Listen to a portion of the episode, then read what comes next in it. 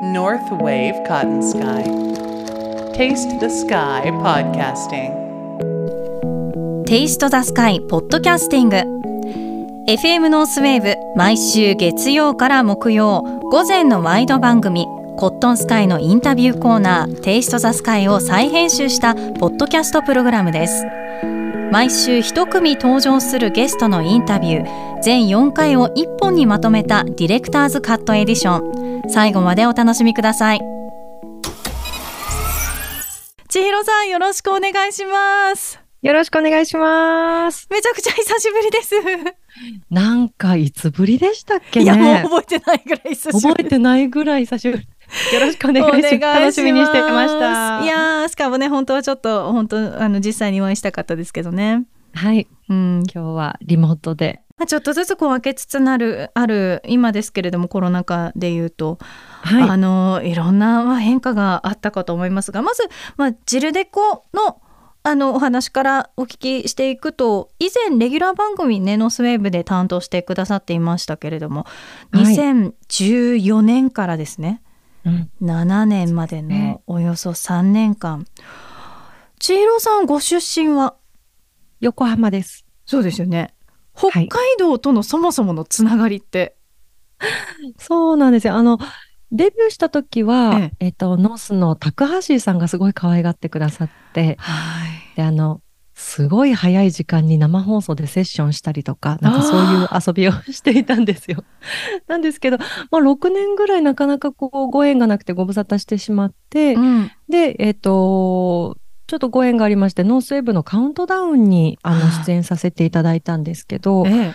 それをきっかけにまた、ああ、こう、汁でこういいじゃんって言ってくださる方がこう、札幌にこう、味方が増えていったというか、うん。そういう感覚がありまして、うん。で、あの、クロスホテルさんにいっぱいライライブに呼んでいただくようになって、もう、こう、もうこのままノースで、レギュラー番組やっちゃおうぜ、みたいな感じで皆さんにお力添えをいただいて、うんできたっていう感じですね。さんのあの曲をかけると皆さんも「小さま小さま」って言って、メッセージがね「小さま小さま」っていっぱい怖がってくるんですよね。別の小さまじゃない、ないですか？いや千尋さんです。私ですか？だからこうなんか愛あふれる千尋さんのやっぱり歌声にその愛をみんな聞いてる側もねやっぱりこう全力で返したくなるっていうその気持ちも私も本当に聞いている楽しませていただいているものの一員としては本当に思いますね。嬉しいです。あのデビューは何年ですか、今日今年で。2000、あ、デビューして17年ですね。17年か。はい。いろんよくやっな。た。どうですか ?17 年って長いあっという間どうですか、ね、えーっと、あ、どっち、どっちでもあるかな。そうあっという間っていうには本当にいろんなことあったかなっていう感じでしたね。そうですよね。うん、なんかこれっていうヒット曲がないまま17年やってきたので、もう毎回こう、レコード会社、あの次で、あの次のアルバム売れなかったら契約終了、あ、次のアルバム売れなかったら契約終了みたいなことばっかり言われて、来たので、そんなイメージはないの？えー、そうですか。ずっとこう首の皮一枚でえー、繋がってきたみたいな感じでしたね。あそうですか。はい。なんか千尋さんからそんなお言葉って少し私は意外な感じがし意ましたけど。外ですか、うんいや、もう、綱渡りですよ、ずっと。番組のタイトル「ジルデコフライデーセッション」はい。このレギュラー番組のしかもその放送中の3年間っていうのはまた千尋さんの中ではすごく変化が大きかった3年間なのかなって思ってるんですけど、そうですえね。えあのーまあ、一番大きかったのは、うんあ、そうですね。事務所を独立して自分たちで会社を立ち上げえ、え。社長になり、うん。その4ヶ月後に妊娠したっていうところが一番、あの、センセーショナルじゃないですけど、すごどいうなるの？みたいな感じでしたけど、あーもうガラッと生活っていう意味でも変化したと思いますし。そうですね。もうそのうん、その時に、あの、ごめんなさいね、えっと、うん。感じ、あの、なんて言うんでしょう、自分のこう、心の動きとしては、うん。やっぱり夢を追いかけている、はい。その自分のやりたい仕事を今させてもらえていうん。る女性にとって、うん。この妊娠っていうものって結構、あの、ドキドキするというか、そうですよね。うん。レギュラー番組持たせていただけるなんて、うん。本当に一人、一握りの人しかいないのに、うんうん。こんなに幸運なことなのに、こう穴を開けてしまっていいんだろうかっていう気持ちがやっぱり先に来てしまって、はそれをね、多分ね、あの、感じてる女性って多いんじゃないかなあって思うんですよね。。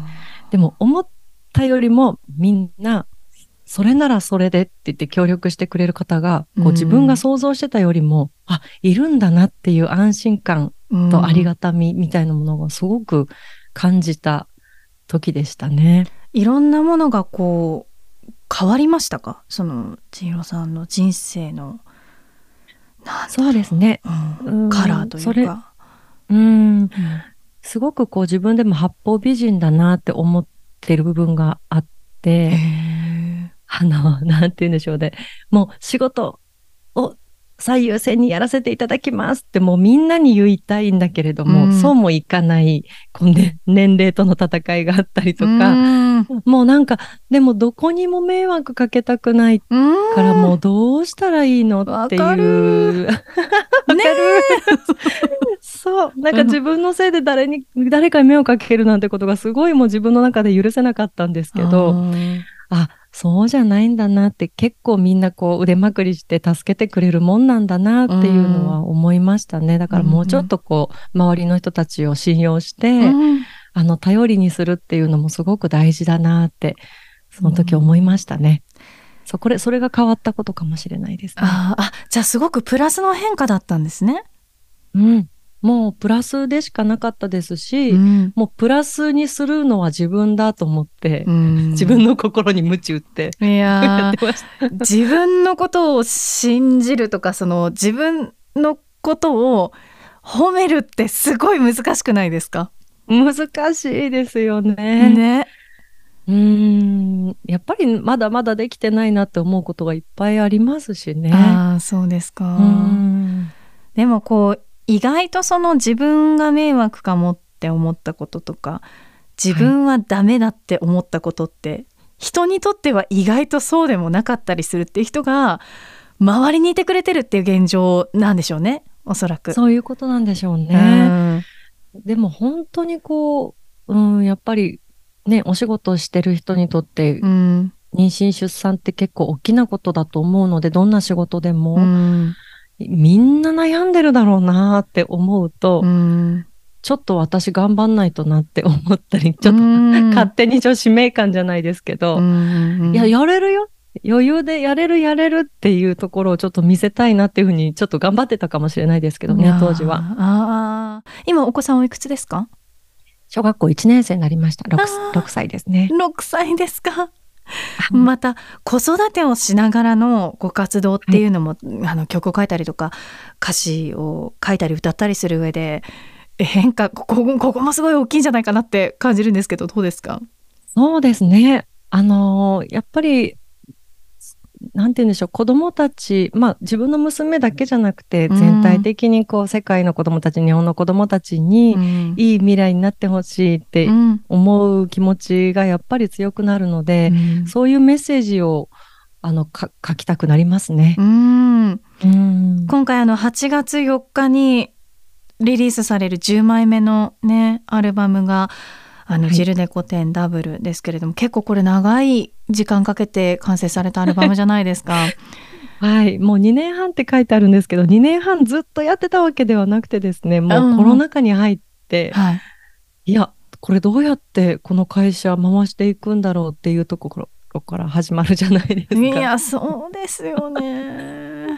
はい。3人、三人いるので、うん会社にも、うんいや、どうしようっていうところから始まると、うんまあ、ものすごい、あの、ぶっちゃけたことを言うと、ねやっぱりその、なんていうんでしょう、えっと、クリエイティブな自分たちの作品を作るっていうことは一番収入から遠いことだったりするんですよ。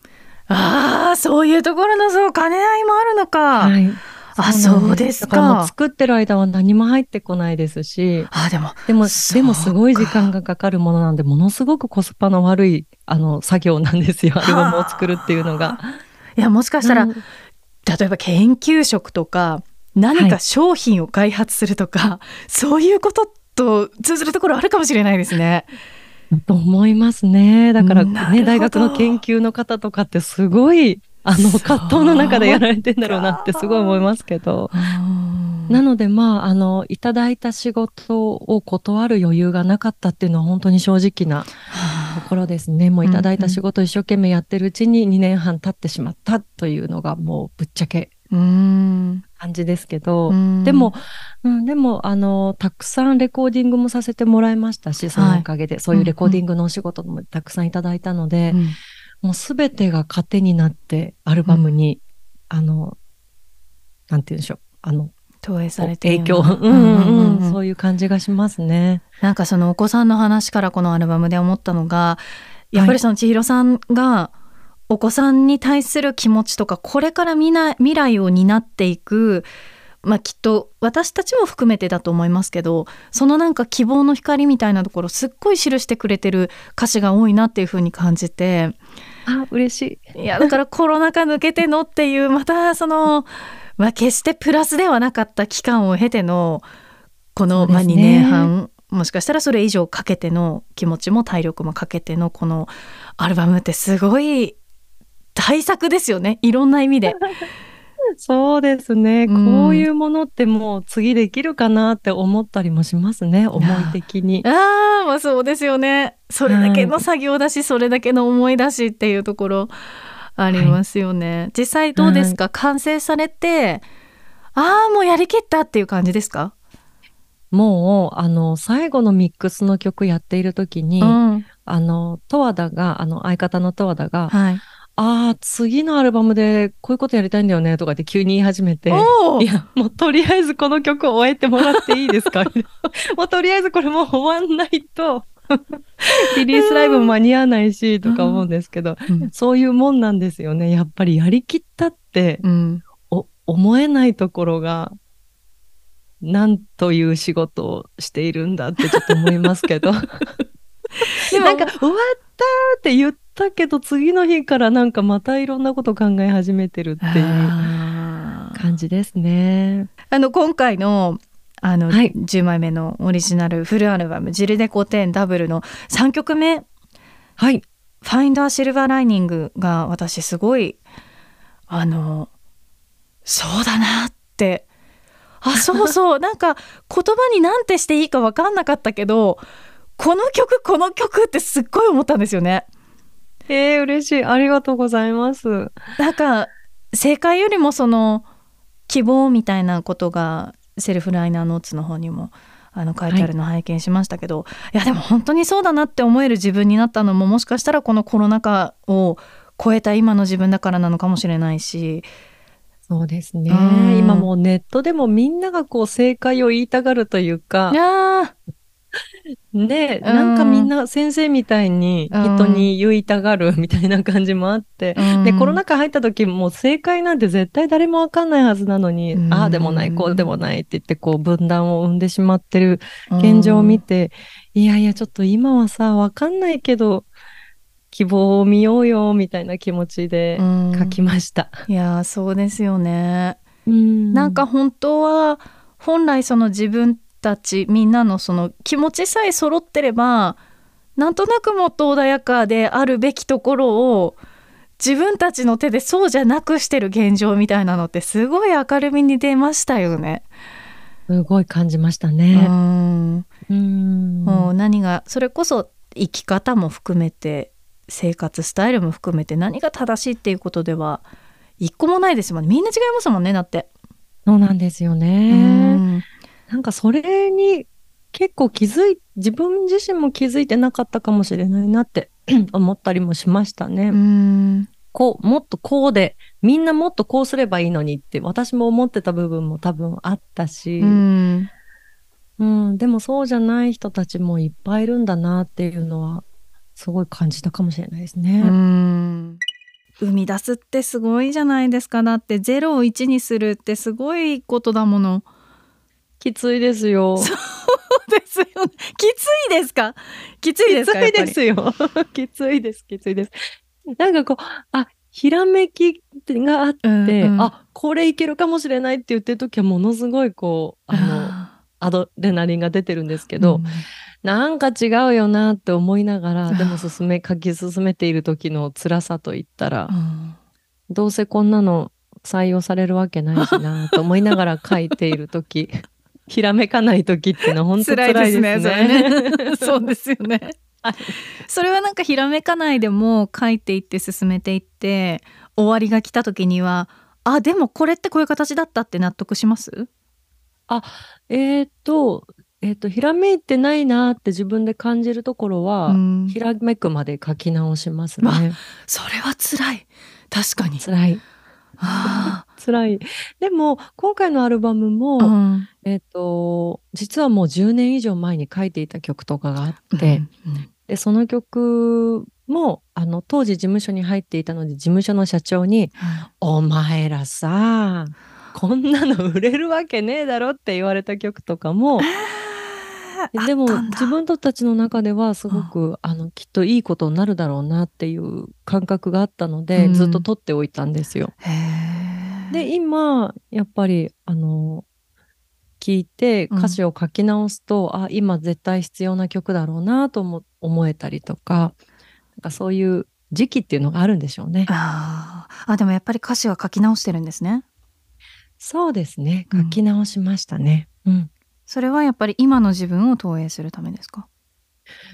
そうですね。えっ、と、やっぱりそうかな。えっ、と、なんて、え、グロリオールっていう曲とかは本当に10年以上前に書いていた曲なんですけど、はもうその時からやっぱり世界平和とい、か、うんあそういうものをこの曲にはメッセージとして入れたいなと思ってたんですけど、うんなんかこう、具体的にならないというか別に具体的にそういうことを歌詞にするわけじゃないんですけど、自分の中でこう漠然とした世界平和みたいな世の中がなんか良くなるといいなみたいな気持ちで書いていたものが、やっぱりちょっと皮肉ですけど、ウクライナとロシアの戦争が起こって、うん。もっとこう、あ、本当にこの戦争って終わんないといけない。みんながやめてほしいと思ってる。うん。っていうものをこう、身近に感じると、うん曲が完成したっていう感じでしたうね。んうん現実的に多分よりなったってことなんでしょうね。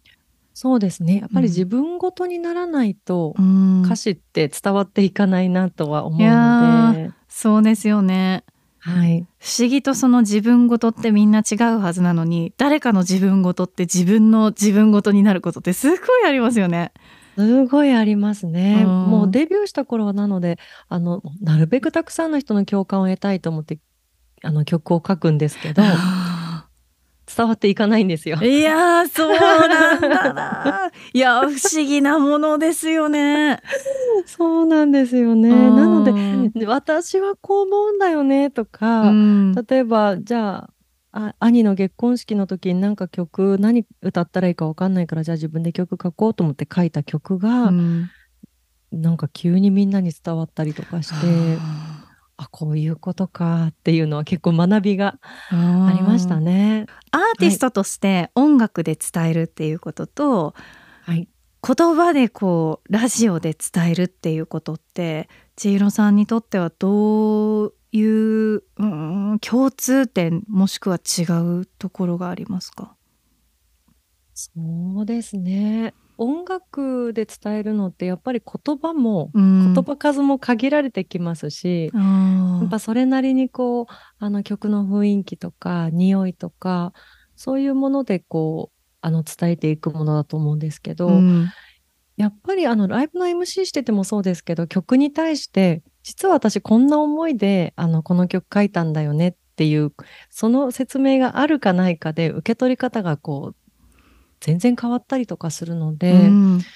うん、本当はね、あの音楽だけで全部伝わればいい、いいなっていう理想はありつつですけど、やっぱり、あの、自分の言葉で喋ってお伝えするっていうのもすごく大事なことだなって思ったりしますね。うん。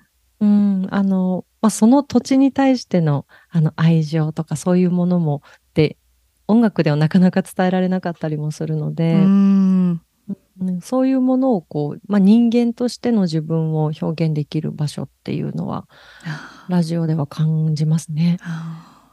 やっぱり知りたいです。聞いてる方も確かに。どんなやつなのか。もっとそうあのこの裏にはどんな思いがあったのかとかっていうのはぜひ知りたい。なんかやっぱり音の聞こえ方もまた一味変わってくるじゃないですか、そうですようね。ん。そこは確かにうん掘りたいなって思ったりしますね、はい。はい。千尋さんは今、まあ、お母さんになられて、はい。そして、まあ、デビュー17周年のはい。2023年、これから、まあ、次目指すところというとおそらく20周年とかになってくると思いますけどそこを超えての、まあ、さらなる未来どんな風になっていきたいですか、そうですね。あの、もうこの20年も、うん。ずっとこう遠くの山を目指してるんじゃなくて、こう本当に目の前の山を黙々と登り続けているうちに20年経ってしまったって感じだったので、うん。多分私たちってこういうスタイルなんだろうなとも思ってるんですけど、うんでももうあの相方のトアだともいつも話してるのは、こう自分たちがジェルデコとして音楽作り続けることによって、あの少しでもいい世の中になるといいなっていうイメージは常にうんこう抱いてるんですよね。すごくちょっと漠然としちゃうんですけど、いやいや。うん、でもあの、うん世の中に対してみんな、みんなで世界が良くなるといいね、みたいなことを歌うよりも、うん。やっぱりこう近くに手に届く人を抱きしめることから、うん。こう世界平和ってえー始まっていくんだなっていうことはすごく勉強になったりしていたので、うん。うん、やっぱりこう近くの人を幸せにする音楽を作っていくことによって、少しでもあの、こう世の中というか未来が明るいものになっていくといいなと思っております。ぜひまだ2023年は北海道ねいらっしゃる機会がここまでまだないと思うんですけど、はい。ぜひいらしてくだ行きさいます。今年中に。今年中に。はい。ぜひまたね番組にもあの直でお会いして、あのお話できる時楽しみにしてますのでよろしくお願いします。ありがとうございましたジルデコアソシエーションボーカル千尋さんでしたありがとうごありがとうございますざいました。